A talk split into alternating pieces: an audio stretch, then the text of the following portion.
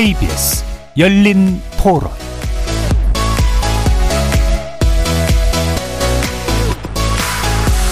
안녕하십니까. KBS 열린 토론 정준희입니다. 차 뒤에 있을 때 뭔가 물건이 떨어질 것 같거나 무서워서 조금 거리를 두거나 피해가는 편이에요. 당연히 과속하고 과속하고 그 운전자분들은 쉬어야죠. 그게 안전하게 운행하는 게 사회적 비용이 훨씬 더 감소될 거예요. 줘야 될 사람들, 또 받아야 될 사람들의 그런 중간값이라고 해야 되나 합리적인 가격. 그게 중요한 거죠. 한쪽 말만 들어서는 안 되고 그 상황을 서로 맞춰 나가는 게 민주주의죠. 뭐. 그, 그분들 지금 뭐 이거를 개선할 수 있는 능력이 있는 사람들한테 이 메시지를 전달을 하려고 하는 거잖아요. 그 처우는 본인들이 얘기 해야 되는 대상이랑 얘기하면 되는 거지. 일반인들한테 이렇게 피해주면서 하는 건 아닌 것 같아요. 가끔가다 고속도로 다니다 보면 주로 이제 밤에 많이 운전을 하잖아요. 그래서 참 피곤하겠다. 일상생활이 많이 희생되는 생활을 하잖아요. 이제 그 사람이 일, 일을 하는데 자기가 투자한 비용과 노력과 시간 뭐 이런 거는 정당하게 보상받을 수 있는 그 정도 돼야 된다고 생각을 합니다. 약 보름간 이어졌던 화물연대 파업이 조합원들의 자체 투표를 거쳐 철회가 됐는데요. 화물차 운송기사들이 요구한 안전 운임제 관련 논의는 정부의 초강경 기조 속에서 해답을 찾지 못하고 있는 상황입니다. 월 500만 원 이상 수입을 올리는 귀족 노조의 욕심이라면서 화물연대 파업을 깎아내리는 시각도 있긴 하죠. 사실 화물 운송 기사들의 과속, 과적, 과로는 이 업계가 개선하지 못하고 있는 핵심 문제입니다. 왜 화물차는 도로 위의 흉기라는 오명 속에서도 무리하게 달려야만 하는 걸까요? 이들이 왜 안전을 후순위로 미루면서 달려야만 하는지, 화물차가 멈춰 했었던 이유는 무엇인지 오늘 세 분의 전문가 모시고 고민해보는 시간 갖도록 하겠습니다. KBS 열린 토론 지금부터 시작합니다. 살아 있습니다. 토론이 살아 있습니다. 살아있는 토론, KBS 열린 토론. 토론은 라디오가 진짜입니다. 진짜 토론, KBS 열린 토론.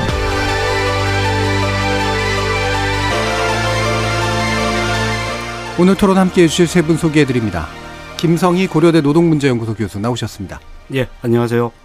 화물 운송 기사들의 노동 실체 그리고 안전 문제에 대해서 아주 깊이 있는 취재 결과를 내놓고 계신 분입니다. 변진경 시사인 기자 자리해 주셨습니다. 네, 안녕하세요. 교통정책 전문가 한상진 서울대 환경대학원 교수 나오셨습니다. 네, 안녕하세요. 자, 이번에 화물연대 파업이 어, 사회적으로 상당한 파장을 끼쳤는데요. 사실 근본적으로는 이제 화물차 기사들이 겪고 있는 노동 현장의 문제를 극복하고자 하는 노력의 일환이었었는데 뜻대로는 잘 흘러가고 있는 것 같지는 않습니다. 근데 관련해서 굉장히 중요한 어, 현실을 보고해주는 기사를 변진경 기자님께 써주셨어요. 이게 참 쉽지 않은 기획이었을 것 같은데 어떤 배경으로 기획을 하셨는지 말씀 좀 부탁드릴까요? 네, 저 기사는 이 파업 이후에 기획된 게 아니라 올해 초부터 예. 사실 다른 관점에서의 취재를 시작했습니다. 음. 그 안전 문제였는데요. 제가 작년부터 사실 어린이 교통사고 관련해서 안전 문제 그 지적하는 그런 기사들을 써왔고 그 고민의 연장선상에서 어, 어린이들의 이제 그 다치게 하는 가해 차량 비중 중에서 그 트럭 그리고 화물 차량이 굉장히 높은 비중을 차지하고 있고 사고가 났을 경우에 어, 큰 부상이나 사망으로 이어지는 경우가 많아서 그런데 그러면 이 화물차들의 그 운송 조건, 그 노동 조건이 어떻길래 자꾸 이런 사고들이 반복되는가 이런 궁금증에서 출발해서 어, 그러면 화물차를 운송하시는 분들이 사시는 모습을 한번 보자라고 시작했습니다. 음. 그래서 어, 마침 근데 그 좋은 데이터가 있었고요. 음. 그 여기 계신 한상진 교수님과 이제 VWL이라는 그 분석 데이터 분석 업체에서 그 좋은 데이터를 이제 어, 갖고 분석을 하신 결과가 있고 저는 이제 거기 추가 취재를 하면서 네. 어, 추가로 데이터 분석을 하면서 현장을 들여다보기로 결정을 했고 그래서 화물차 이제 동행 취재 포함해서 여러 이제 화물차 기사님들의 목소리를 좀 들어 봤습니다. 예. 그러니까 이번에 안전 문제에 기본적으로 관심을 두셨었고, 그래서 데이터와 함께 결합해서 현장이 실제로 어떤가 이야기를 해주셨는데, 어, 그, 뭐, 저도 그 기사를 봤습니다만, 그 기사 보면 사실 말문이 막히는 그런 이야기들이 좀 많아요. 네. 사실 실제로도 직접 보시면서 느끼시는 바도 굉장히 컸을 것 같아요. 네, 그 말문이 막힌다는 표현이 저도 마찬가지였어요. 취재를 갔을 때, 어, 저도 익히 들은 바도 있고, 또 데이터를 봐서도 한번 확인을 했지만, 실제 현장에 갔을 때, 이 정도인 줄은 몰랐다. 많이 놀랐는데요. 그러니까 일단은 이 노동 시간이 정말 심각하게 길었고요. 예. 어, 한마디로 시스템이 없더라. 음. 이 노동 시장에. 음. 어, 거기에서 그걸 메우는 것은 이 개인 들의 이제를 갈면서 음. 개인들의 노동 그 비용 시간 이런 것들을 갈아내면서 가까스로 이런 어, 저비용의 운송 시장이 유지되는구나 이걸 좀 많이 느껴서 예. 어, 결국은 그것이 또 시민들의 안전 문제로 직결되는구나까지 저는 음. 많이 심각하게 느꼈습니다.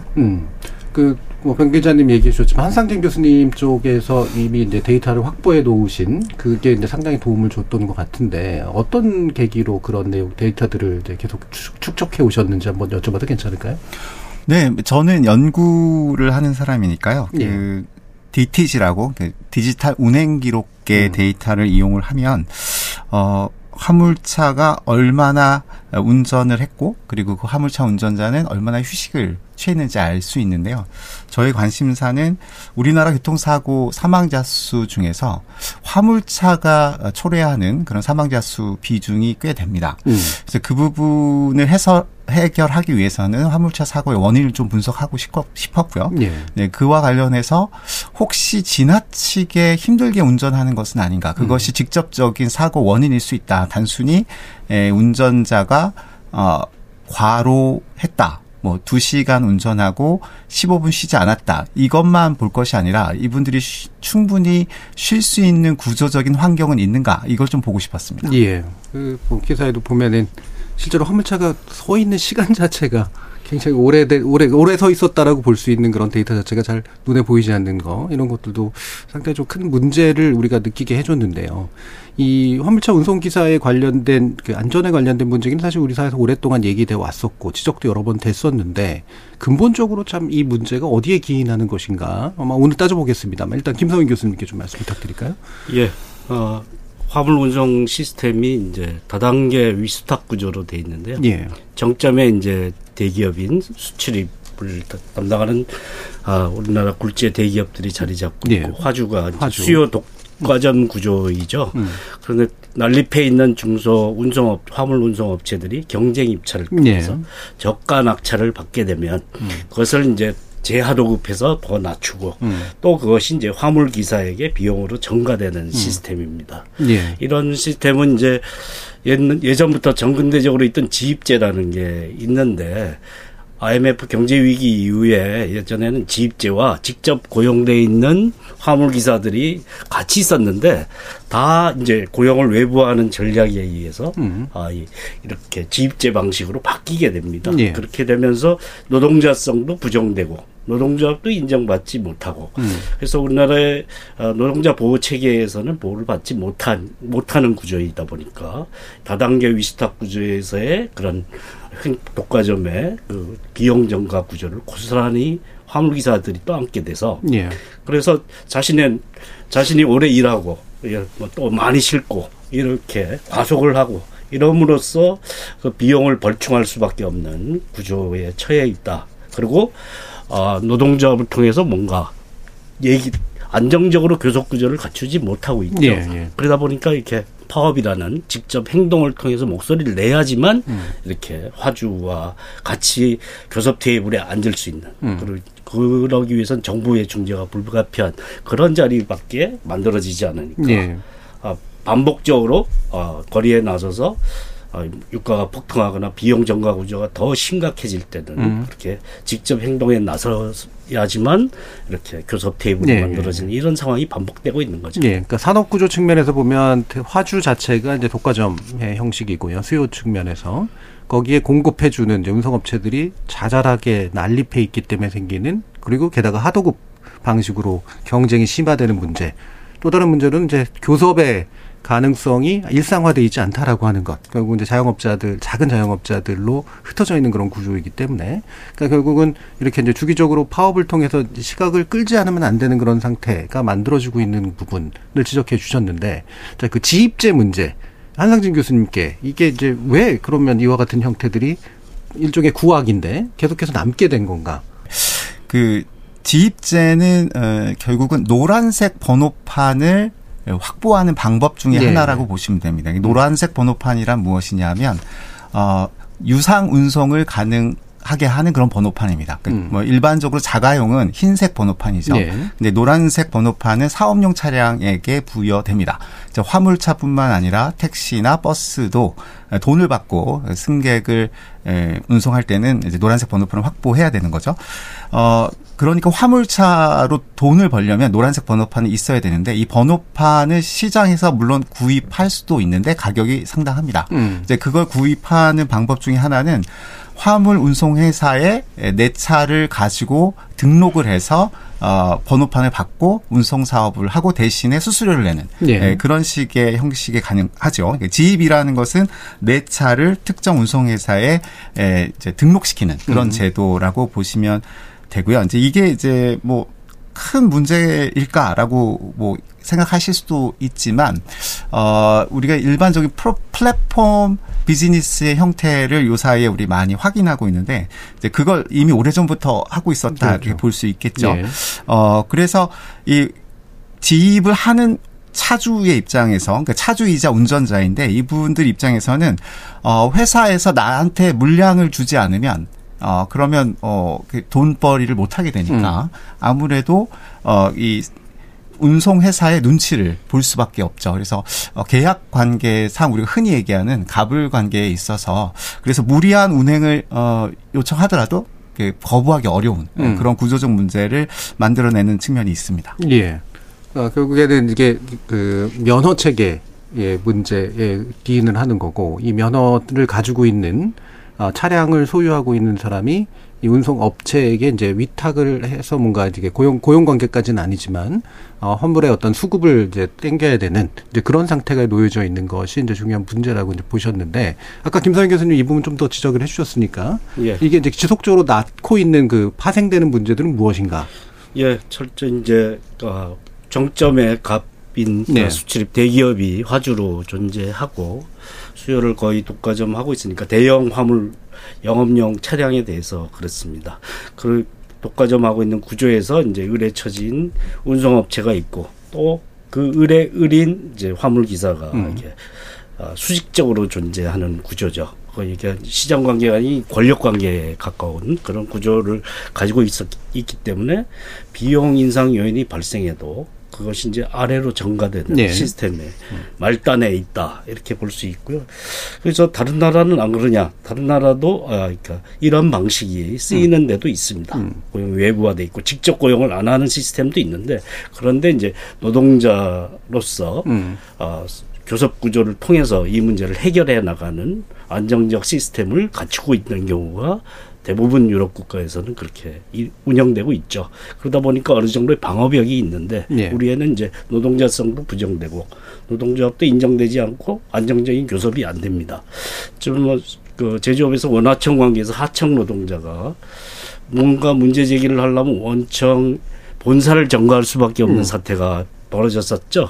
그런데 이 교섭 구조에서 화주가 나오지 않으면 아무런 소용이 없는 문제가 생기죠. 예, 예. 예, 정말 그 운송료 책정의 결, 결정권자의 다름 아니다 보니까 음. 그래서 이걸 이 화주를 끌어내서 할 수 있는 시스템을 단체 교섭 구조로 못 만들어낸다면 이게 사회적 제도로 만들 수밖에 없는 게 안전운임제다. 그래서 안전운임제라는 것에 그렇게 목매달 수밖에 없는 이런 시스템 하에 있다. 그대로 내버려두면 이제 정글 속에서 방치된 약자가 되는 처지가 되는 거죠. 예. 그럼 이 부분의 문제를 좀 더 깊이 들어가기 전에 잔뜩 간단하게만 다시 한 교수님께 혹시 여쭤보면 아까 이제 그 값이 비싸다 그랬잖아요. 면허판의 값이. 그럼 값이 비싸다고 그러면 사회적으로 보면 아, 거기서 이익이 그만큼 많이 생기니까 그 값이 비싼 거 아니야? 어, 뭔가 다른 구조가 있는 거 아니야? 이렇게 이제 생각할 수도 있을 것 같은데 어떻게 생각하세요?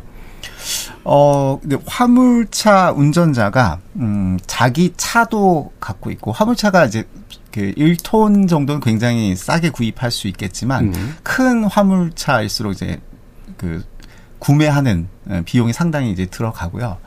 그리고 대부분 이 화물차 시장에 진입하시는 분 입장에서는, 어, 초기 투자 비용을 최소화하면서 그러면서 수익을 창출하고자 하시는 분들이 훨씬 더 많습니다. 음. 그러니까 만약에 좀 여유가 있으면 화물차 운전 말고 음. 어, 뭐 택시 운전이나 다른 쪽을 먼저 선택을 하고 어, 그리고 화물차를 선택하는 경우가 비교적 많다는 걸로 이해하는 것이 맞을 것 같습니다. 예, 알겠습니다. 그러면 어 이렇게 그 아까 이제 다단계 구조로 얘기했던 한 원청과 하청 간의 관계들을 이렇게 복잡화시켜서 만들어 놓은 구조가 어, 어떻게 해서 이제 결과적으로 굉장히 약한 수입을 만들어내게 되는가 이 부분은 또 변진경 기자님이 취재도 하셨으니까 말씀 좀 들어, 부탁드릴게요.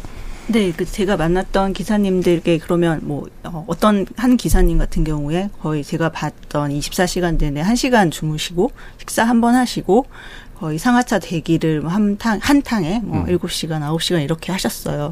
정말 살인적인 업무를 네. 하시는데 그럼 이렇게 해서 한 건당 받으시는 게 얼마나 되나라고 여쭤보니까 이제 뭐 거리에 따라서 조금 다르긴 하지만 뭐 17만 원짜리도 있고 음.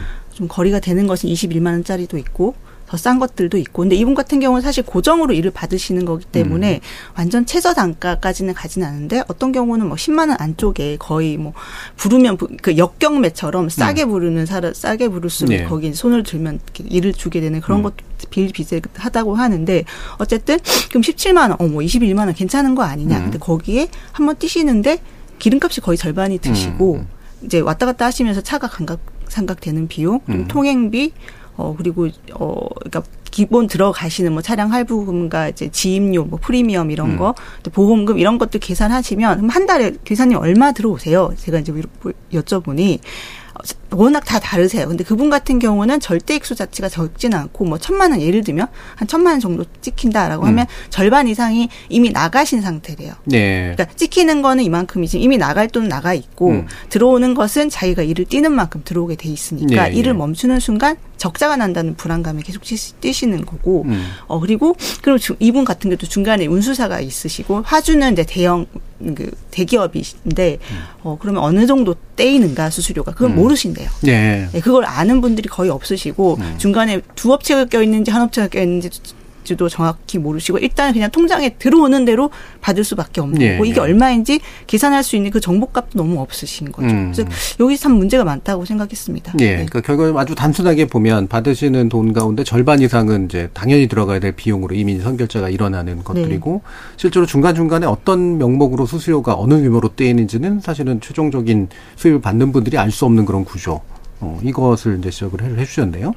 자, 이게 이제 그 결과적으로 보면 이제 계속 뛰어야 되는 되도록 많이 뛰어야 되는 이제 이런 구조를 만드는 것 아니겠습니까? 예, 그렇죠. 그래서 어 무리한 운행을 감수하지 않으면 이제 생존 자체가 좀 어려워지는 예. 그런 상황이고 또 더 많은 수입을 원하는 사람은 더 무리한 운행을 하게 되는 음. 이런 거죠. 그렇게 아, 위험을 방치하는 구조를 그러니까 구조적으로 재생산하고 있다 이렇게 볼 수 있는 거죠. 이제 화물차는 이제 치명률도 높죠. 화물차 사고가 이제 고속도로 사고에서 차지하는 비중이 굉장히 높은데 60%라고 얘기하셨죠. 뭐 몇 년 전만 해도 40%였는데 음. 더 높아진 것 같고요. 졸음운전 뭐 이런 거 고속도로 달리다 보면 표지판이 있는데 졸음운전 하지 말라 그러는데 졸음운전에 항상 내몰려 있는 것이고 그리고 이제 과적의 유혹도 많이 받게 되는 그런 예. 구조죠.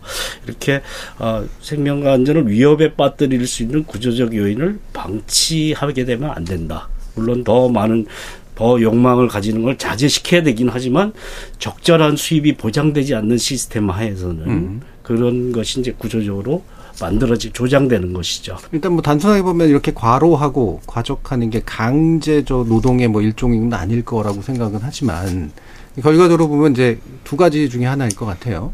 어, 좀 과하게 욕심을 부리는 사람의 문제이냐 아니면 이게 과한 욕심의 문제가 아니라 이렇게 노동 시간을 되도록이 많이 더 늘리지 않으면 생존하기 어렵기 때문이냐 이제 결국 요 선에서 결정이 될 것 같은데 그럼 어느 정도 노동하고 어느 정도 쉬는가 이 부분이 이제 우리가 인간적으로 봤을 때 절대선을 넘고 있는가 이 부분을 좀 판단해 봐야 될 것 같아요. 한상인 교수님 은 분석을 하신 것 같던데요. 저희가 어 2022년 4월 동안에 화물차 운전자들이 제출한 운행 기록계 데이터를 분석을 해봤습니다. 음.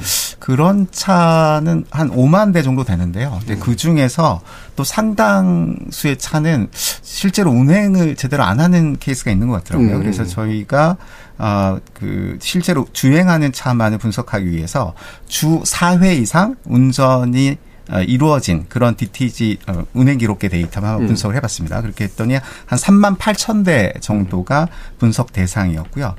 어, 이들 어, 데이터의 어떤 평균적인 예, 운전 시간, 그 화물차 운전자가 실제로 운전하는 시간만 보면은 평균은 하루에 어, 4시간 정도입니다. 음. 어, 근데, 어, 이게 그 상위 5%, 그러니까 음. 뭐, 운전 시간이 긴 상위 5%로 추려보면 운전 시간만 8시간을 음. 운전을 하고요. 어, 그리고 요게 우리가 일반적으로 알고 있기는 화물차는 그냥 운전만 하시는 거지라고 생각하기 쉽지만 실제 실제로는 이제 화물차의 물건을 싣 싣거나 이제 음. 내리기 위해서 우리 상하차라고 하는데 음. 그 과정에서 대기하는 시간이 상당히 깁니다. 네. 네, 그 시간도 이제 근로 시간으로 당연히 넣어야 하는데요. 음. 그 시간을 우리가 합치면 어, 평균적으로 한국교통연구원의 에, 그 조사 결과에 의하면 한 4.5시간 정도 된다고 하는데 음. 평균이기 때문에 훨씬 긴 경우도 있고 짧은 경우도 분명 있겠지만 그냥 평균을 대입하면 어, 상위 5%의 근로 시간은 하루 12.5시간, 12시간 30분을 어, 운전을 하고 어, 근로를 하고 있다 이렇게 볼 수 있겠고요.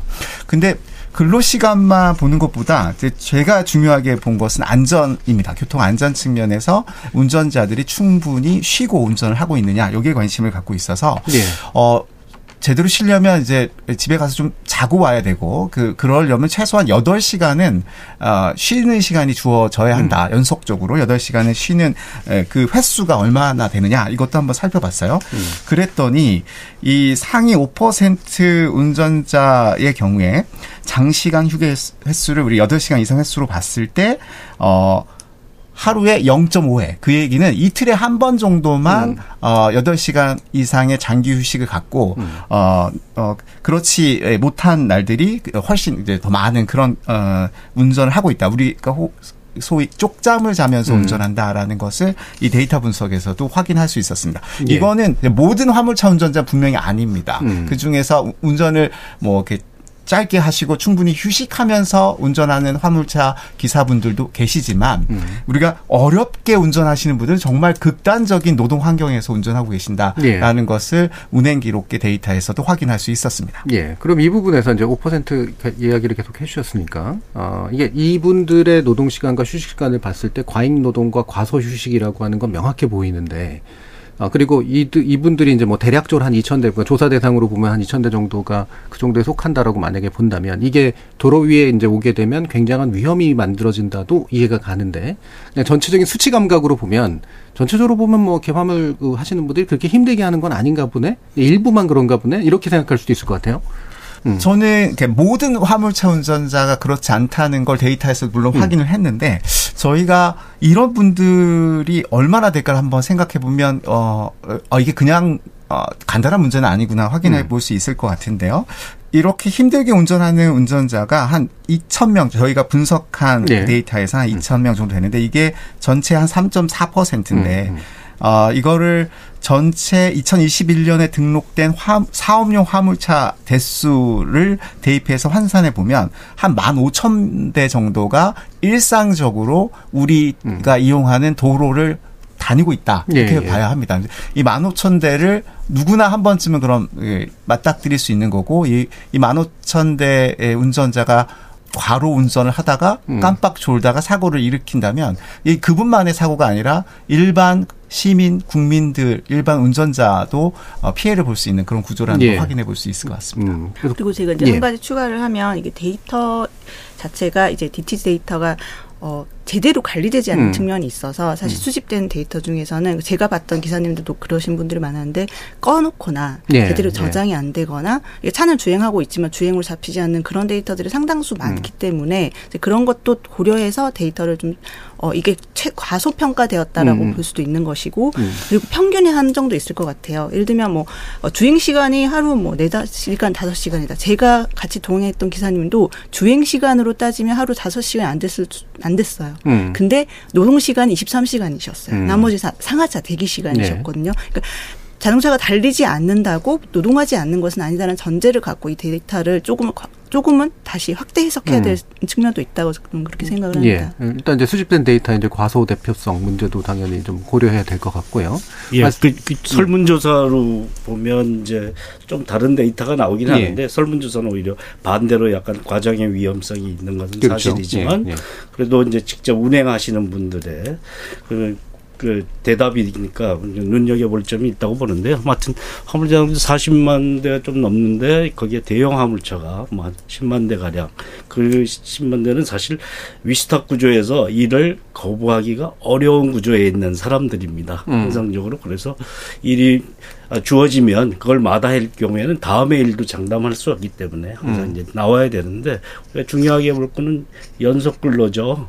그러니까 우리 여덟 시간 뭐 이- 장시간 노동 방지하기 위해서 하루에 최대 노동 시간 뭐 주의 노동 시간을 규제하는데 이게 한 번 운행을 하게 되면 이제 24시간을 하거나 쪽잠을 자고 그 다음 날 새벽에 다시 또 운행을 하는 이런 시스템 하에 놓여 있다라는 게 상당히 위험 요인이라고 할 수 있습니다. 예. 총량으로도 문제고 아까 이제 구성 노동 시간 많은 것뿐 아니라 실제 운행 시간도 사실은 연속 이틀을 계속 일하는 걸로 생각하면 굉장히 위험할 수 있는 그런 상황에 있다라는 점.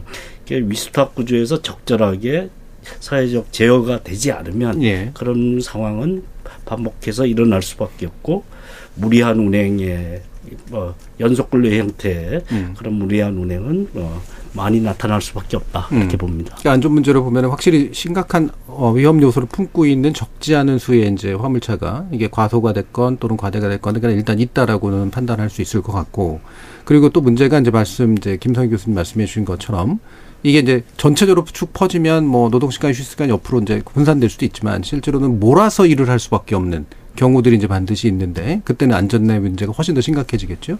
근데 몰아서 일을 할 수밖에 없는 그 조건이 있다라는 거고 그분들이 가장 취약층으로서 이제 파악돼야 된다.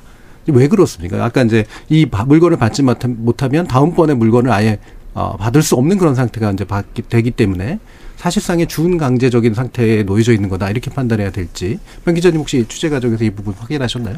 네, 그 저도 기사님들한테 왜 이렇게 쉬지 않고 달리세요? 음. 아, 일을 그냥 안 받으시면 됩니까?라고 예, 예. 하면 허허 웃으시더라고요. 음. 내가 지금 안 받으면 계속 안 받는 걸로 간주한다고 네, 하시더라고요. 네, 네. 그러니까 어, 그러니까 요구가 있을 때마다 거기에 이제 맞춰서 달려셔야 되는 게 있고, 그러니까 음. 뭐 어, 과 과로 포함해서 과정 요구 같은 것들도 이제 어, 그걸 거부했을 때는, 그 거기에 예를 들면 뭐, 그, 다, 여기서 줄 수 있는 페널티라는 거, 그 다음에 일을 배정하지 않으면 예. 그만인 거거든요. 그, 그런 자율성은 이제 가백에는 있고, 을, 을에서는 계속 정기적인 일을 요구할 수 있는 권리 자체는 없는 노동 음. 구조인 거죠. 그러니까 일단은 그리고 일이 들어왔을 때 뛰어야 된다. 왜냐면 언제 내가 일이 끊길지 모르는 거예요. 이게 예. 또 경기에 따라서도 다르고, 물동량에 따라서도 다르고, 중간에 운수사가 중간에 망할 수도 있고, 그러니까 중, 운수사가 망하기 전에 일단 받을 수 있는 만큼 받아서 최대한 벌어놔야 이번 달 할부금이나 다 갚을 수 있다. 이런 불안감으로 또 뛰시는 분들이 많았어요. 음. 그러니까 이분들에게 아 욕심 좀 그만 부리고 음. 그만 달려라라고 말할 수 있- 이게 참 쉽게 대답할 수 있는 건 아닌 것 같더라고요. 네. 네. 그러니까 뭐 아주 그냥 약간 비속어적으로 얘기하면 이른바 한철 장사에 가까운 요소들이 있어서 네네. 벌수 있을 때 땡겨서 벌어야 된다. 언제 그렇죠. 언제 예. 내가 돈이 들어올 수 있을지 모르고 음. 언제 일이 끊길지 모르는 불안감 속에서 그러니까 불확실성 속에서 계속 일을 하시는 거죠. 음. 예, 그 연속 근로 측면에서 보면 이제 부산항에서 막 그냥 물건을 실어서 시용 물류센터로 왔다. 그럼 부산항으로 다시 돌아가는데 빈 차로 가면 예. 사실은 본전이 안 나올 가능성이 높죠. 어, 얼마를 대기하든 대기했다가 바로 다음 날 가라 그러면 다음 날도 가고 뭐 또 한참 대기하라 그러면 한참 대기했다가 가기도 하고 물건을 싣고 내려가야 되죠. 그러니까 이제 밖에 나와서 길에서 지내는 시간이 굉장히 길어지는 그런 구조에 있다라고 볼 수 있죠. 예. 그렇다면 이런 문제도 있을 것 같아요. 그러니까 이를테면 이제 화주축이나 이런 데서 이거 빨리 시간 안에 이 정도 물량은 반드시 이때 돼야 돼. 이제 이른바 이제 공기 단축 같은 그런 요소들 때문에. 그런데 이제 이거를 반드시 해줘야 될 그런 사람들, 그러니까 거부할 수 없는 사람들의 층이 있다는 거죠. 그때 동원돼야 되는 그런 분들, 동원될 수밖에 없는 그런 분들이 있다는 그런 의미로도 좀 읽히긴 하는데, 어 그러면 이게 이제 이 수입의 요소라는 게 이게 전반적으로 아, 지금 이제 보면 이제 원장관 같은 경우도 이렇게 얘기를 했고 전체적으로 수입이 그렇게 낮은 편이 아니야. 심지어 뭐 기중도조라고까지 부를 수 있을지 모르겠습니다만 결코 낮지 않다. 또 아니다. 이 생존의 위협이 절 정도로 상당히 심각한 문제가 있다. 굉장히 다른 관점이라서요. 변 기자님 이 부분 어떻게 판단하시나요?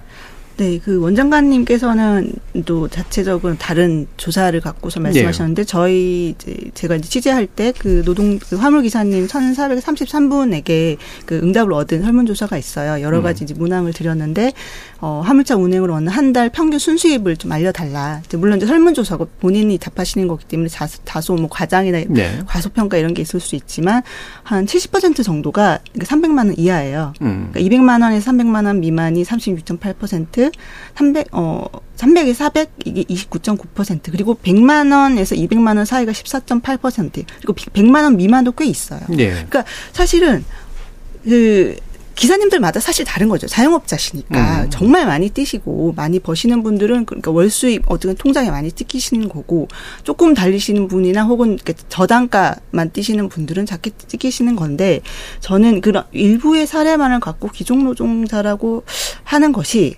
어 일단은 그럼 그분들을 그러니까 400, 500 받는 분들 노동 시간을 한번 같이 밝혀 주셨으면 좋겠어요. 예, 예. 그래서 시급으로 나눠 보시고 음. 그러면 일한 시간에 맞게 돈을 받는 것이 그것이 귀족인가? 일단 귀족은 일을 안 하니까 보통 우리가 귀족인 것인데 조금 이게 어불성성이라고 생각이 들고 또 예. 한번 하나는 저는 만약에 그 많은 기사님들이 400이나 500 이상씩을 번다고 하셔도 저는 그게 무슨 문제인가라는 음. 생각이 들어요. 이분들이 불로 소득을 버시는 것도 아니고 일하지 않고 그냥 뭔가 돈을 남겨 먹으시는 게 아니라 음. 노동에 대해서 그만큼 장기 노동을 하시면서 버시는 것인데 거기에 대한 약간의 어 뭔가 이게 육체 노동을 하는 것에 대해서는 그런 일들은 300, 400, 500 400, 500 이상은 벌면 안 된다라는 사회적 합의가 있는 것처럼 예. 그런 식으로 어 말씀들을 하시고 또 여론도 그런 식으로 흘러가는 것이 저는 조금 이해는 되지 않습니다. 꼭 100만 원, 200만 원 버는 노동자야만 그 자기의 노동 조건을 개선할 점을 이해할 수 있는 자격을 갖춘 건 아니라고 보거든요. 예, 예.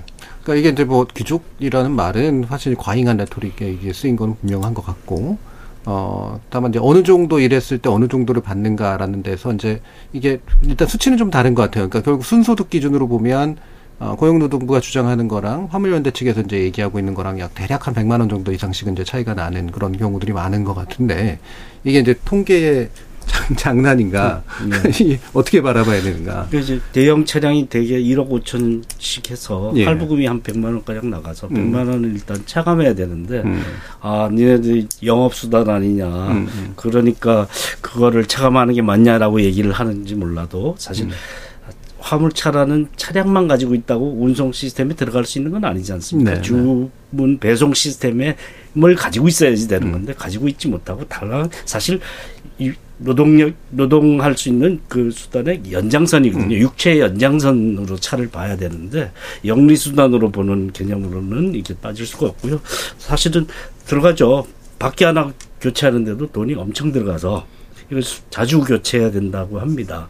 그래서 이런 교체 비용 뭐 이런 것까지 감안하면 실 그 할부금만이 아니라 한 150, 200만 원 더 차감해야 되는데 평 이제 얼마 전까지 유류비가 올해 폭등하기 전까지 한 300, 350 요 정도가 평균적인 수입 아니냐 이렇게 정상적으로 운행하면 무리해서 운행하지 않으면 이렇게 봤는데 유류비 폭등으로 그보다 낮아졌기 때문에 사실은 이게 이제 폭등을 했는데 그럼 다른 데가 부담 안 해주면 운송료를 올려주지 않으면 고스란히 이제 줄어드는 것이죠. 그래서 300만 원 미만으로 이렇게 장시간 음. 밖에 나가서 일을 해야 되는 그리고 자기가 위험 부담을 가지고 오는 차량도 구입해야 되는 이런 음. 상태에서 사실 이 수입이 많은 수입이냐 라고 반문할 수밖에 없다. 음, 음. 저는 그 부분 관련해서 어, 좀 더 객관적인 수치를 많이 발표했으면 좋겠는데 예, 예. 화물 운송 시장이 굉장히 편차가 큰 시장이라는 것을 음. 좀 인지를 했으면 좋겠습니다. 그러니까 음. 컨테이너처럼 어, 그 많은 차가 그 시장에 없는 경우는 아무래도 운임이 올라갈 수밖에 없고요. 예. 어, 1톤 트럭처럼 이 차값도 싸고 차도 굉장히 많은 음. 네, 이런 시장에서 운송하시는 분은 운임도 굉장히 낮고 음. 이익도 그러면 작을 수밖에 없죠. 그러니까 이 이런 분들은 장시간 노동에 가, 어, 어, 노동을 해야만 자기가 먹고 살 수 있을 만한 어느 정도 수익을 어, 얻을 수 있는 분들이고 그 그분들이 존재하냐 안 하냐가 사실은 더 중요하지. 왜냐하면 그분들이 도로로 나왔을 때 일반 시민들도 피해를 볼 수 있기 때문에 그리고 이분들을 그러면 우리는 계속 이렇게 놔둬야 되는 건가? 음. 아 이분들을 좀더 어, 좋은 환경에서 어, 운전하게 하려면 어떤 제도적 변화가 필요한가? 이런 걸 봐야 되지. 이분들은 실제로 500이라는 수익을 받아내기는 진짜 뭐 하늘에 별처럼 보이시는 분들일 텐데 음. 에, 만약 그게 화물 운송 업계의 일반적인 수익이다. 뭐 이렇게 얘기해 버리면 이분들 입장에서 굉장히 억울함이 있지, 있을 수밖에 없지 않을까 그런 생각을 합니다. 예, 예. 청취자들이 좀 착각하실 수도 있을 것 같아서 이제 부언하자면 지금 화물연대 안전운임제 관련된 건 대형 화물차입니다. 예. 항만을 주로 물류기지를 오가는 공장 거대 공장들을 오가는 그런 대형 화물차를 중심으로 얘기를 하고 있는 거고요. 사실은 뭐 또 다른 30만 대 가량의 대형 화물차 외에 영업용 화물차들이 음. 존재하는데 음. 네.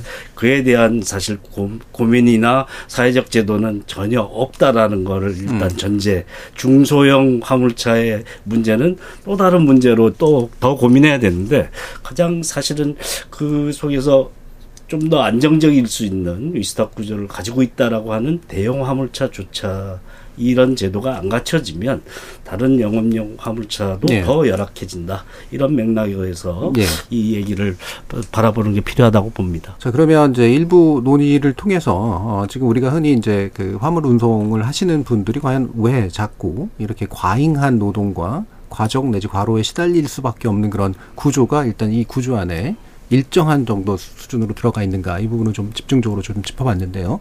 이 구조를 어떻게 해결해야 될 것인가, 어떻게 제도적으로 개선해야 될 것인가라는 문제를 이어지는 2부에서 좀 더 말씀 나눠보도록 하겠습니다. 여러분은 KBS 열린 토론과 함께하고 계십니다. 토론이 세상을 바꿀 수는 없습니다. 하지만 토론 없이 바꿀 수 있는 세상은 어디에도 없습니다.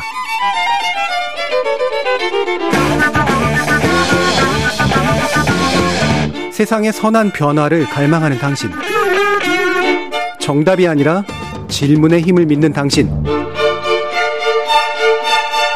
우리 KBS 열린 토론에서 만납시다.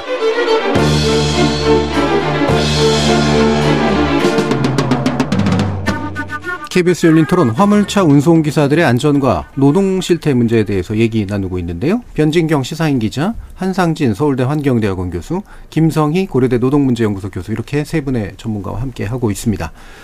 자, 뭐, 그, 이 화물 운송을 하시는 분들, 이 차를 가지고 계신 분들의 이런 지입제적 특성과 자영업자적 특성이 왜 노동자적인 어떤 본질과 잘 안 맞아 떨어지게 되는가, 이 부분 이제 뒤에서 좀 더 법적 논의를 위해서 얘기를 하도록 하고요. 안전 문제에 조금 더 집중을 해가지고 얘기를 한번 해볼까 싶은데요. 어, 지금, 아까 이제 그 치명률 얘기도 잠깐 하셨습니다만, 고속도로 사망사고의 65%가량이 화물차 사고로 나타나고 있다. 아, 그래서 화물차를 고속도로 상에서 보면 무조건 피해야 된다. 즉 가까이 가면 안 된다. 이제 이런 이제 그 일종의 경험칙 같은 것들이 나오고 있는데 어 거꾸로 보면 이제 화물차 운송 기사도 사실은 자신의 목숨을 담보로 한 그런 일들이 되는 거잖아요. 이 부분에 대해서 김동희 교수님 좀 더 구체적으로 말씀 주시죠. 대형 화물차가 초래하는 사고의 위험은 굉장히 크죠. 한 번 일어나면 큰 사고가 나는데 그런데 자주 예. 화물 자동차로 인해서 사고가 날 수밖에 없다. 이렇다면 이제 이 문제를 방치하는 게 우리가 사실 공범이 되는 것이라고 생각을 음. 합니다. 이런 상황을 구조적으로 낳는 요인이 있다면 그 문제를 제거하기 위해서 머리를 맞대야 된다 이렇게 생각을 합니다. 네. 제가 고속도로에서 한번 컨테이너 차가 가로로 누운 적이 있는데 한 여섯 시간을 꼼짝을 못 하더라고요. 예, 예, 예. 그러니까 대형 화물차가 초래하는 그런 효과는 굉장히 크다. 음. 이런 점을 우리가 고, 민해서 대형 화물차 운송 구조를 어떻게 하면 정상화할 수 있느냐에 대한 정상적인 구조로 적당히 일하고 제대로 수입을 받, 보장받을 수 있는 구조적 체계를 예. 마련하는데 예. 다 같이 노력해야 된다고 생각합니다. 예, 중량이 굉장히 크고 이제 많은 화물들을 싣고 있기 때문에 그로 인해 사고가 일어나게 되면 상당히 큰 위험을 낳게 된다. 뭐 이거는 뭐 상식적으로 충분히 짐작이 가는데 그럼 왜 하필 화물차든 이렇게 사고가 나는가? 아까 이제 과로 문제 얘기하셨지만 졸음 운전 이 문제를 되게 제일 중요하게 짚고 있는 것 같아요. 변준경 기자님 그 내용 말씀 주시죠. 네, 그때 취재 때 돌렸던 이제 설문조사에서 졸음운전 경험도 여쭤봤었어요. 그 운행 중 졸음운전 경험이 있으신가? 95%가 경험이 있다고 예. 답하셨고요. 뭐 어떤 분들은 당연하다고 보실 수도 있지만 당연한 게 아니고 음. 그만큼 위험한 것이고 그러면 그분들에게 어 사고 경험이 있거나 사고 날 뻔한 경험이 있으신가? 음. 어 68.8%가 사고를 낼 뻔한 경험이 있다고 하셨고 18.2%가 실제 사고로 이어졌다라고 답을 하셨고 제가 그때 여러 방면을 취재했던 기사님들 중에 막 사고를 내셨거나 당하셨거나 혹은 어 사고가 나서 현재 병원에 입원 중이신 분들 여러분들 접촉을 했는데 정말 그 그분들은 정말 졸지 않으려고 별짓을 다 해봐도 정말 예. 첫, 첫 번째 해결책은 잠을 자는 것밖에는 없대요. 음, 아무리 졸음껌을 씻고 창문을 내리고 뭐 10월달, 11월달에도 에어컨을 키세요. 음. 그 자, 졸음을 잠을 쫓기 위해서. 근데 잠을 자야만 이걸 해결된다는 걸 알면서도 이제 상하차지에서 세촉 정화가 오고 하면 달릴 수밖에 없는 환경이다. 그래서 어 실제로 그 사고가 그 2012년부터 21 2021년까지 29만 9,446건의 사물차 사고가 났습니다. 도로 음. 위에서.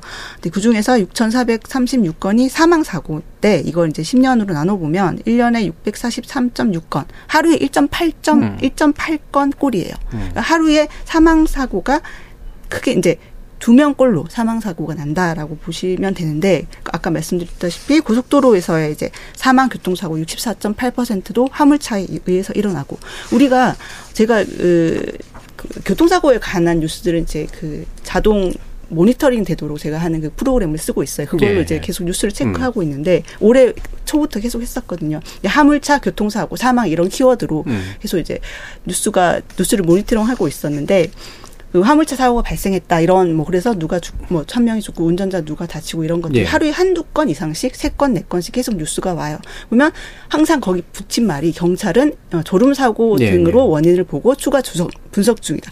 그리고 사실은 모두 다 알고 있어요. 음, 우리는 음. 화물차가 사고를 나면 어, 10중 8구 그건 졸음 운전 때문일 것이다. 그걸 알고 있으면서도 우리가 방기해 왔던 거죠. 예. 네. 음. 이게 이제 뭐 법적으로는 사실은 휴식 기관을 보장하도록 돼 있는데 아까도 말씀드렸지만 이제 재촉해서 뭔가 하지 않으면 안 되는 그런 상황들 결국 법과는 다른 조건들이 펼쳐지기 때문인 것 같아요.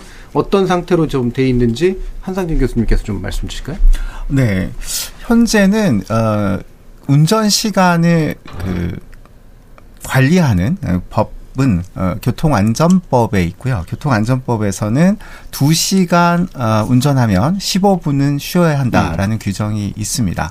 근데 그 규정을 어 지키는 운전자도 있긴 있을 것 같은데요. 예. 현실적으로 어 지 키지 못하는 운전자가 훨씬 더 많다. 그거는 어 아까 그 시사인 기사에서도 조사가 된 내용으로 어, 음. 보여집니다. 음. 그러면 이게 어 강제할 수 있는 조건 내지 규정이 없기 때문에 그냥 알아서 하는 문제 결국은 음, 이런 거로 이해해야 될까요? 아, 네. 어, 현재 그걸 지키지 않는다고, 어, 크게, 에, 그, 제재, 페널티를 주기는 어려운 구조입니다. 왜냐하면 교통안전법에 의해서 어, 화물차 운전자의 화물차의 경우에 운행 기록계를 장착하도록 하고 있는데 음. 그 기록을 보면 운전을 몇 시간 했고 얼마나 쉬면서 운전했는지 확인할 수는 있지만 그걸로 운전자에게 에, 페널티를 주어서는 안 된다라는 규정도 같이 딸려 있습니다. 예. 아 그래서 어, 법으로 어, 운전을 얼마나 잘하고 있는지 충분히 휴식하고 있는지는 확인할 수 있지만 그걸 지키지 않는다고 처벌할 수 없는 에, 그런 상황에 우리가 있다 이렇게 봐야 될 것 같습니다. 예. 그러니까 실제로 그러면 그 장치를 장착해서 어, 휴식을 안 하고 있으면 문제를 삼아야 되는데 화물차를 운영하시는 분들이 운송하시는 분들이 실질적으로 그거를 불이익으로 받아들이는 그런 상태도 있는 것 같아요. 김 네. 교수님. 우리나라는 뭐 노동 시간 관련해서 제도가 있지만 잘 안 지켜지는 제도가 일반적인 산업 현장에도 많이 있습니다. 그런데 뭐이 화물 운송 경우에는 이제 기록을 가지고 이제 뭐 할 수 있다라고 하지만 엄격한 우리는 그런 시간 관련해서 잘 감독하고 규제하는 시스템이 발전돼 있지는 않습니다. 예. 그 화물 운송만이 아니라 전 산업에 걸- 전 영역에 걸쳐서 그런 양상이다 이렇게 볼 수 있는데요. 사실은 시간 관련해서만 규제하게 되면 화물 기사들만 옥죄는 음. 듯한 느낌이 드는 거죠. 예. 이게 무리한 운행을 할 수밖에 없는 구조적 요인은 방치하고 음. 그다음에 미국 같은 경우가 이제 노동 시간 규제는 강한 편입니다. 예. 9시간 이상 하루에 일을 못 운행 못 하게 하고 음. 대륙간 대륙 해- 뭐 대륙 종단 횡단 뭐 화물 화물차가 많은데 음. 아 그뭐 장시간 운행해야 되면 두 사람이 하거나 하루 음. 자는 걸 의무화시키거나 이런 제도가 돼 있고 뭐 이유의 경우에도 아, 4시간 운행하면 45분 이상 쉬는 거 엄격하게 제도가 있고 그게 안 지켜지면 굉장히 강한 처벌이 따르는데 음.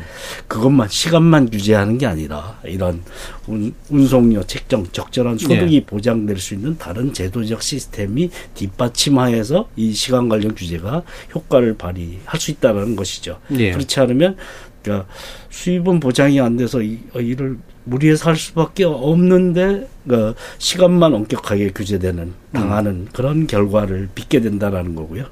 좀 저 운전자의 모- 모든 행위가 이제 기록될 수 있는 그런 측면도 있기 때문에 음. 그런 것이 과연 이제 감- 디지털 감시 시스템의 네. 일환으로 활용될 우려도 있다고 생각할 수 있죠. 예, 예. 그래서 이렇게 시간만이 시간도 중요한 건데 시간만이 아니라 종합적으로 이 문제를 해결해 주지 않으면 음. 그러니까 미국 같은 상황이 이제 어, 팀스터라는 화물 노조가 없는 데는 지금 이제 시간 관련 규제는 엄격히 작동하는데 운송료는 계속 낮아지니까 음. 계속 수입이 적어져서 화물 기사들이 떠나고 있어서 예. 어, 뭐 운전할 화물 트럭이 없 트럭을 운전할 사람이 없다 음. 이런 상황이 빚어지고 있다는데 이런 상황을 초래하지 않으려면 종합적으로 우리가 음. 살펴봐야 된다라고 봅니다. 예. 그러니까 뭐 단주 단순하게 말하면 3시간 막 계속 운전해야지 갈 수 있는 거리에 3시간 만에 오라고 해놓고 쉬는 건 2시간 만에 한 번씩 서라라고 얘기하면 뭔가 이제 앞뒤가 안 맞는 그런 네. 일도 벌어지고 실제로 이제 아 기타 이제 보수에 관련된 장치 같은 것들도 없는 상태에서 기자에게 기, 그 기사에게 다 떠넘긴다. 이제 이런 건데요. 결국은 변진경 기자님도 현장 취재를 해보셨으니까 이 DTG라고 부르는 디지털 운행 기록 장치 음여를 통해서 뭔가 문제를 해결하려고 하는 그런 시도에 대해서 그 현장의 반응 네. 좀더 말씀해 주시죠. 그러니까 물론 그 취지에는 음. 동감을 하시지만 그러니까 굉장히 탁상 행정이다. 그러니까 음. 말씀 많이 하셨지만 어떤 구조적인 환경 자체는 계속 달리게 해놓고 어, 중간에 끊어서 쉬어라. 그리고 음. 어디서 쉬냐라는 문제도 있어요. 네, 네. 되게 그 휴게소 고속도로 같은 휴게소는 우린 저희 뭐 일반 운전자들에겐 별 문제가 없을 수 있지만 화물차 기사들에게는 쉬고 싶어도 휴게소 들어가면 주차 공간이 없는 거예요. 그 화물차 그 대형 트럭들은 따로 공간들이 마련돼 있는 곳도 있지만 그것들을 휴게소들에서는 조금씩 줄여나가고 있다고 음. 하더라고요. 매출에 별로 도움이 안 된다고 줄여나가고 어떤 휴게소도 음, 요새 또 가시면 이제 태양광 패널 많이 설치되어 있는 곳 예, 보실 예, 수 예. 있을 아, 텐데 그건 좀 보고 음, 친환경 뭐 정책인 음. 그렇게 생각했지만 그런 것들이 있으면 화물차들이 진입 자체를 못 그렇죠. 한대요. 그건 차, 못 그. 차체가 높기 음. 때문에 그래서 실수 그러니까 멈출 곳이 없어서 달릴 수밖에 없는 경우도 굉장히 많대요. 음. 특히 야간에 이렇게 어 휴게소가 없 자리가 없어서 그냥 달리 눈을 거의 감은 채로 달리는 경험이 했다 이런 말씀하시는 분도 만나서 아, 이 공간 문제 공간부터도 만들어 놓지 않고 쉬어라. 근데 쉴 수 없는 환경을 제공해 놓고 좀 여- 앞뒤가 맞지 않는 이야기들을 사회가 음. 하고 있다 이렇게 느꼈습니다. 예, 그러니까 디지털 운행 기록 장치를 수단으로 쓸 수는 있는데 그 수단이 작동할 만한 어떤 그렇죠. 여타 여건 하나도 없는. 네. 뭐 아까 이제 그, 그 여론조사나 설문조사를 했던 그런 부분들 편 기자님이 자주 얘기를 해주셨는데 이게 어떤 그 방법론과 형식으로 좀 이어져 이루어진 건지는 좀 알 수 있을까요? 아, 예. 올해 10월 13일부터 11월 1일까지 어, 그 화물차 기사 2만 5천 명들에게 음. 문자로 그 구글 온라인 설문지를 조- 예, 전송을 했고요. 그 가운데 1,433분께서 응답을 해 주셨습니다. 예, 알겠습니다. 자, 그러면 이제 이 지금 이렇게 쭉 지적해 주신 그 화물차 운전기사들이 현행 법 규정과는 다르게 아, 자신의 안전을 담보로 과로를 통해서 수입을 올리지 않으면 안 되거나 그 정도로 수입이 낮거나 아니면 그렇게 강요되는 그런 상황들이 생기거나 실제로 쉴 수 없는 조건들이 만들어지는 것. 이 부분을 좀 어느새 어느 단계부터 좀 그런 문제를 풀어야 되는가라는 그런 질문이 결국은 우리 후반기의 핵심 내용이 될 텐데요. 먼저 한상진 교수님 이 부분에 대한 의견 좀 주실까요? 예, 저는 어 화물차 아, 운송 시장의 공급 부분이 어 어느 정도 관리가 되려면 어 운 전 시간 혹은 근로 시간 총량 제도가 화물 운송 시장에 좀 도입될 필요가 음. 있다고 봅니다.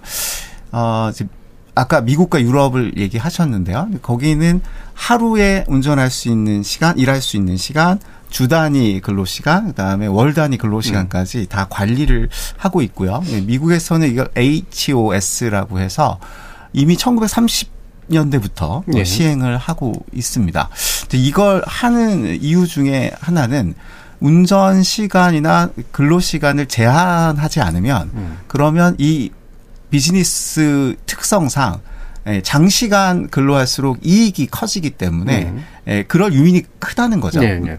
어, 이 부분은 어, 어쩌면 이 공급에 있어서 지나친 경쟁을 우리 사회가 그냥 허용하고 있는 거나 마찬가지라고 음. 저는 생각을 합니다. 그래서 만약에 근로시간 총량 제도가 이 화물차 운송 시장에 도입이 된다라고 하면 어 장기적으로는 분명히 공급에 제한이 생겨서 음. 운임도 어, 시장 원리에 따라서 올라갈 가능성이 분명히 커지고요.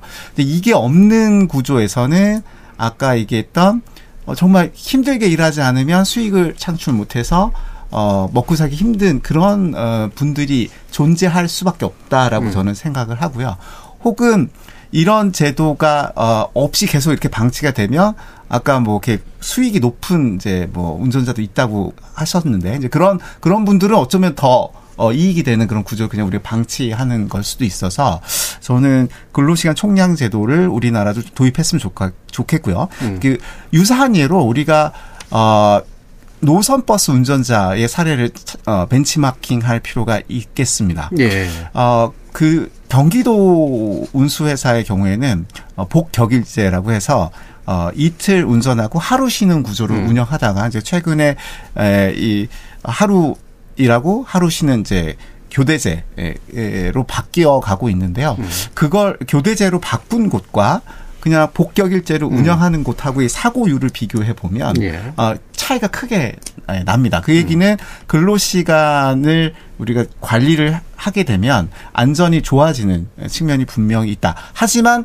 아마 비용은 좀 더 들어갈 겁니다. 그렇겠죠. 왜냐하면 어, 버스 회사의 경우도 이제 운전자 에, 그 뽑는 것 때문에 굉장히 좀 에, 문제가 심각했었던 사례가 있, 있듯이요. 음. 근데 그 부분을 비용, 어, 비용을 지불해도 되는 나라가 아닌가 우리나라는 음. 예, 뭐 개- 대부분의 선진국들이 에, 화물차 운전 시간을 다 총량 제도로 관리를 하고 있고 그건 안전 때문에 필요하기 때문에 음. 하는 거고 지나친 공급 어, 과잉과 경쟁을 막기 위한 장치로서 저는 도입하고 있다고 보거든요.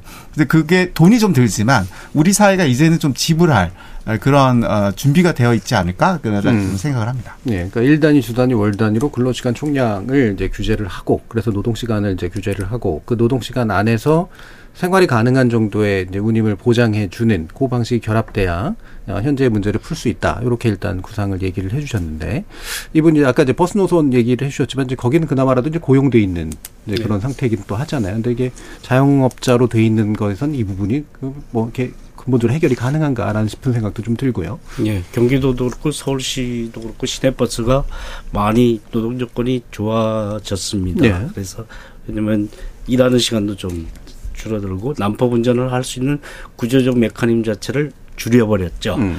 수입이 적절히 보장된다라는 거를 플러스 알파 예. 생각해야 된다라는 음. 거죠. 그러니까 시간과 소득은 상당히 이게 상호 관계를 그렇죠. 맺고 있어서 예. 두 가지를 다 동시에 다루지 않으면 안 된다. 이런 측면에서 음.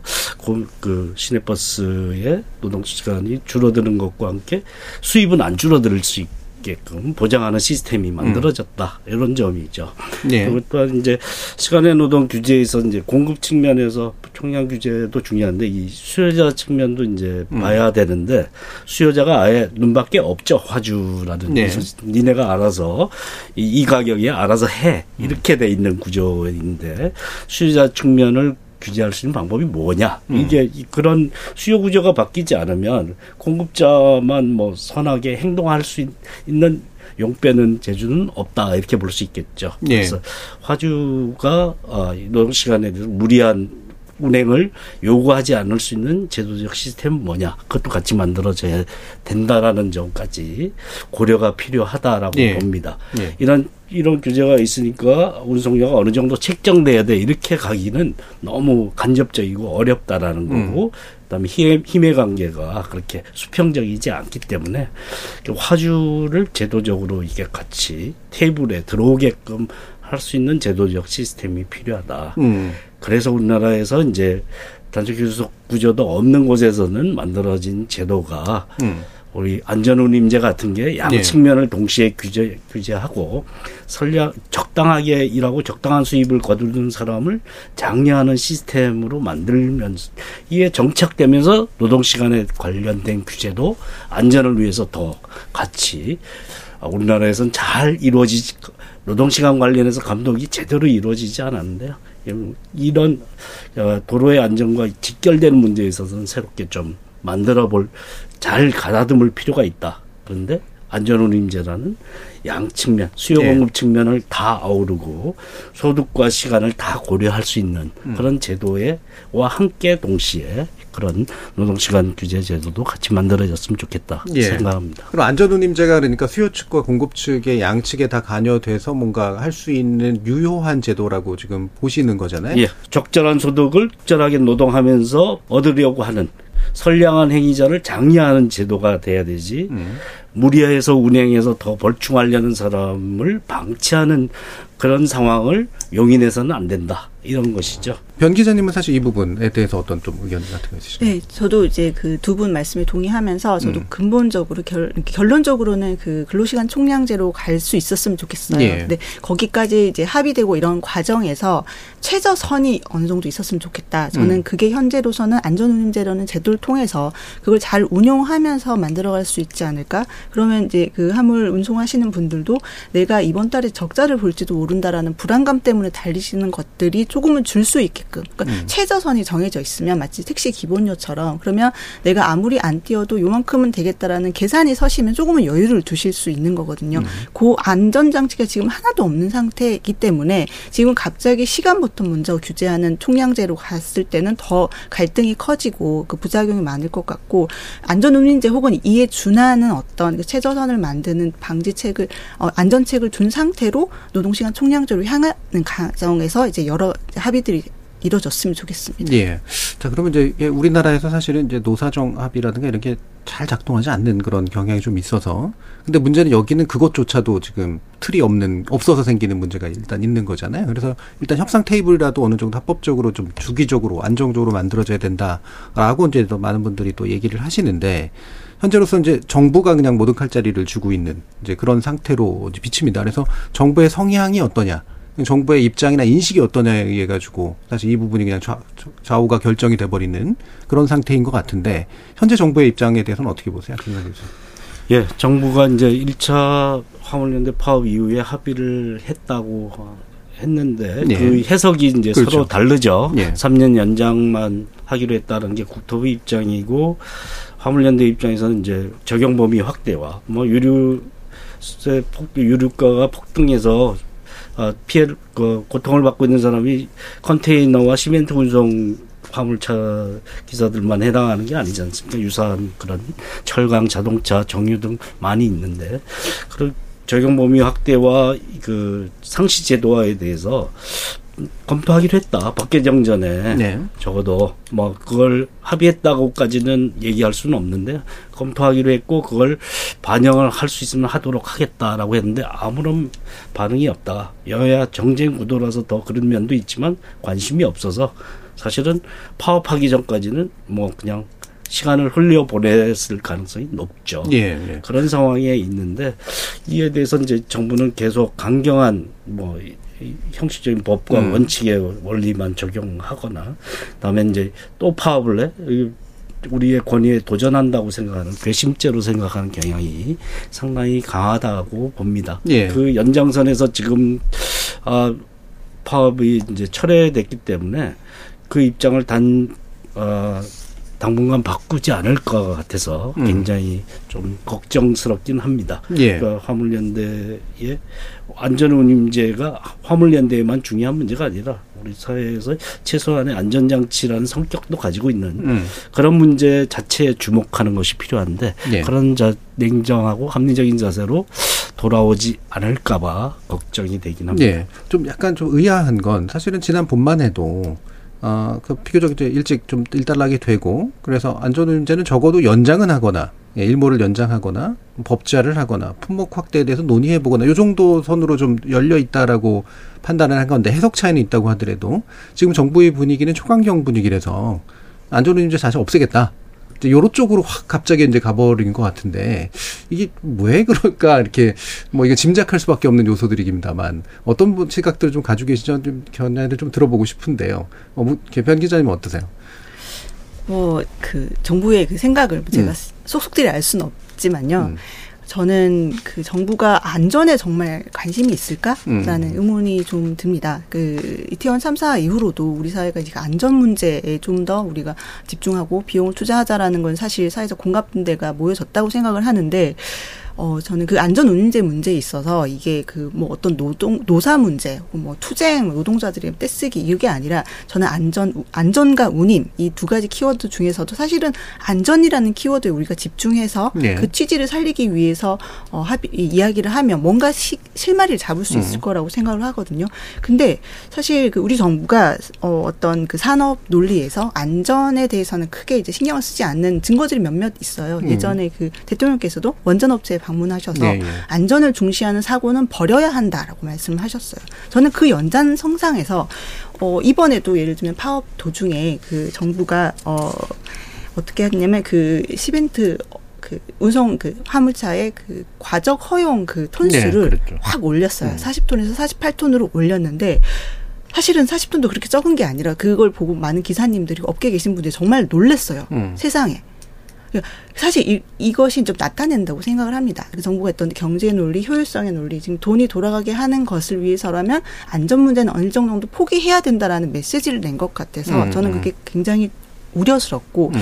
그런 어, 관점에서 지금 이 안전 운임제나 도로상의 안전 문제 이런 음. 것들을 논의하기가 참 어디서 실마리를 잡아야 음. 될지 좀 걱정스럽습니다. 예. 네. 그러니까 현재 정부가 이제 뭐그 이념적 성향상 이제 노동 문제에 그렇게 친화적이진 않을 가능성이 높고 좀 더 산업에 친화적일 가능성이 높은 거는 뭐 이해가 가고 그런데 그뿐만이 아니라 이제 안전 문제는 좀 더 보편적인 이슈 같은데 안전에 대해서도 사실은 그렇게 그 긍정적이거나 적극적인 입장은 아닌 것 같다 이제 이런 판단을 좀 하시는데요. 네. 안전 문제에 대해서 어떻게 보세요? 예, 안전과 관련해서 지금 음, OECD 국가를 중심으로 해서 상당히 큰 변화가 생겼는데 우리 정부도 교통 안전 분야에서는 이 얘기가 많이 나오지만 음.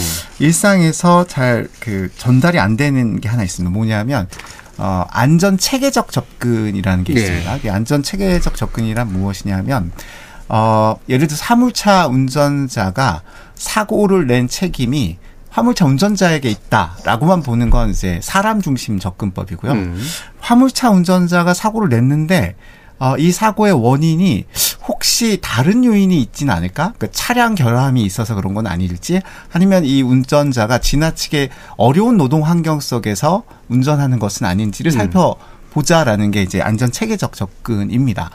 어, 이 접근법을 취하지 않으면 어, 그러면 근원적인 에, 교통 안전 문제를 해결할 수 없다는 게 에, 전반적인 교통 안전과 관련된 국가적 에, 정책 기조입니다. 그러니까 음. 유럽 국가들은 스웨덴을 중심으로 해서 다 그런 방식으로 정책을 바꿔나가고 있는데 우리나라도 이제 그것을 교통 안전 분야에서는 얘기를 하지만 실상 이제 디테일한 부분으로 가면 그게 잘 어, 얘기가 안 되는 그런 경향이 있는 것 같습니다. 음. 이 사람 중심 어프로치가 더 이렇게 에, 쉽게 다가서거든요. 예. 사고 났을 때 최종적인 책임은 책임자. 운전자가 책임을 진 거니까 음. 두 2시간 운전하고 15분 쉬라고 했는데 안 쉬었지 않냐라고 하면 사실은 답하기 참 예, 실제 지키지 않았으니까 네, 네. 어렵지만 하지만 쉬면서 운전하면 당장 내일 나는 일을 못 받게 되는 상황이라면 음. 그걸 지키는 것이 그리고 음. 나만 그런 게 아니라 대부분의 운전자들이 다다 2시간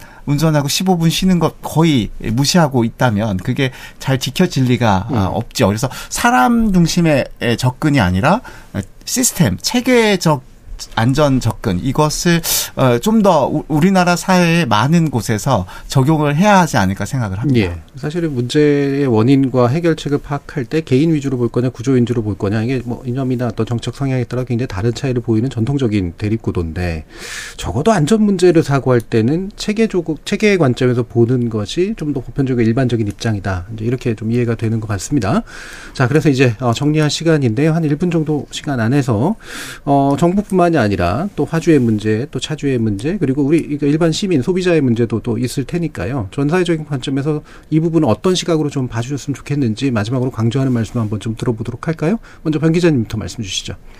네, 그 ILO 국제 노동 기구에서 예. 그 운수 부문의 그 어떤 지침이 있는데요. 책임의 사슬 원칙입니다. 음. 그러니까 화주, 운수사, 차주 당사자들이 여러 이 단계에서 안전이 지켜지도록 서로 책임을 다한다는 건데 저는 이 책임의 사슬 원칙에 우리 정부 음. 그리고 우리 시민들, 그 저희 같은 뭐 언론사를 포함해서 또 음. 시민들도 다 포함돼야 된다고 생각해요. 어, 각 제가 생각한 거는 이제 취재를 하다가 아, 이렇게 손해를 보시고 운전하는 분들이 계시고 어, 또 운임 문제가 계속 얘기되는데 결국 최종 소비자인 우리 뭐 택배를 받는 최종 소비자 같은 경우에 택배비는 오르지 않았어요. 최근 네, 몇 년 동안 그렇죠. 모든 물가가 올랐는데 아 그러면 이 손해는 어디로 가는 거지? 분명 누군가 손해를 보고 있을 텐데 이런 생각에 미치니까 사실 이게 그냥 단순한 뭐 운송 문제, 안전 문제가 아니라 우리 전체 일상의 문제이고 사실은 우리 소비자 시민들도 다 연관돼 있고 우리들도 거기에 책임을 질 필요가 있겠다 이런 생각이 들어서 어, 음. 어, 남의 문제가 아니다, 우리 모두의 문제다 이렇게 한번 바라봐 줬으면 음. 좋겠습니다. 예, 그게 또 기사에 또 말미에 쓰여졌던 그런 글로 기억이 됩니다. 자, 그러면 김성희 교수님 말씀 들어볼까요? 예, 그 비용 부담이 발 분, 어, 부담이 발생하면 누가 분담할 것이냐의 음. 문제가 나오죠. 그런데 이제 어, 가장 그 지배력인 강한 그런 화주 대기업들이 면제부를 받는 구조죠. 그 밑으로 전가하는 구조입니다. 그래서 공정한 비용 분담이 이루어지는 구조를 만드는 것이 화물 운송 체계를 음. 정상적으로 운영하는 방안이고요. 그게 이제 생명과 안전에도 직결된다 이렇게 볼 수 있을 것 같습니다. 음. 때를 써서 요구한다 그러는데 이 화물 노동자들은 안정적인 목소리를 낼 공간이 없습니다. 그렇게 음. 아, 이렇게 파업을 하지 않으면 이 논의가 이루어지지도 않았었다 네, 하는 네. 점도 고려할 필요가 있고 그런 불법성을 감수하고라도 목소리를 내지 않으면 생존의 벼랑 끝에 서는 문제 이 이런 문제를 어, 외치고 있는 그 뭐 절규다 이런 것을 외면하지도 말고 또 비난하지도 않았으면 좋겠다고 음. 생각합니다. 예, 한상진 교수님 마무리로 듣겠습니다. 네, 저는 안전에 대한 책임을 서로 나누어지는 문화가 생겼으면 음. 좋겠습니다. 음. 지금은 어, 지입 차주라고 하는 분들이 최종적으로 모든 책임을 지고 있는 구조인데요. 음. 어, 이거 좀 바꿔 나갔으면 좋겠습니다. 그 방법 중에 하나가 어쩌면 그 화물 운송 회사도 사고를 많이 발생했으면 어 책임을 지도록 하면 지입 차주한테 좀 더 안전한 운전을 권장하지 않을까? 뭐 그런 에, 그런 제도적 변화가 생길 수 있을 것 같아서 지금 이런 논란을 아무런 변화 없이 그냥 가기보다는 우리가 해볼 수 있는 것은 한번 찾아서 해보는 게 필요하지 않을까 싶습니다.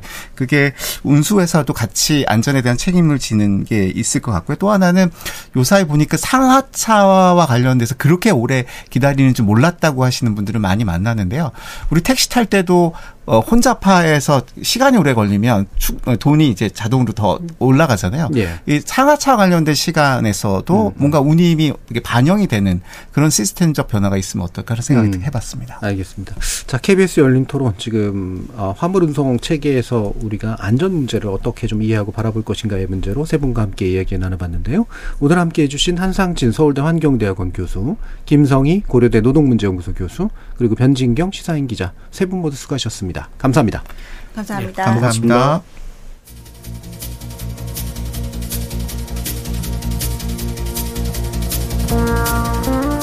코로나19 위기가 한창이던 2020년 말에 시사인과 KBS가 수행했던 우리 사회 시민성에 관련된 기획보도 살펴보면 타인 간의 공존이나 공감을 지향하는 연대적 시민성과 사회가 세운 규칙의 준수를 지향하는 법제도적 시민성에 관련된 흥미로운 조사 결과를 보여줍니다.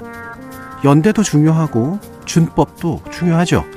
하지만 이른바 각자 도생의 사회를 만들지 않으려면 공존을 구현하는 법과 그것의 공감적 실천이 더 중요하지 않겠습니까? 지금까지 KBS 열린 토론 정준이었습니다.